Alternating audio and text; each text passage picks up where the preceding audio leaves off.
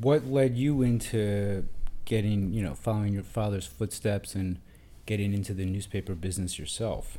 Well, growing up in Allentown, Pennsylvania, where he was an editor at the Call Chronicle, I would just sit and listen to him when he got home talking about, you know, what he did at the office that day, what uh, was happening in Allentown from uh, how he was involved with it, how the paper was covering it.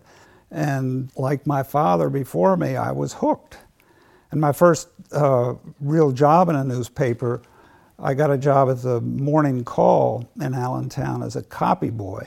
And in those days, you know, it was akin to running errands. And one thing that I look back now that was really unusual was that one of my duties was that I would have to go out and stand on the street corner in front of the newspaper and wait for an Allentown, a certain Allentown city bus to come down the street and stop.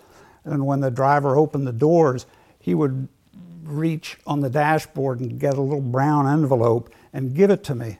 In this envelope were several rolls of unexposed film that were taken by photographers in our nearby Bethlehem office. And the only way that, or the best way, I guess, in those days to get the film to the home office was to put it on the bus.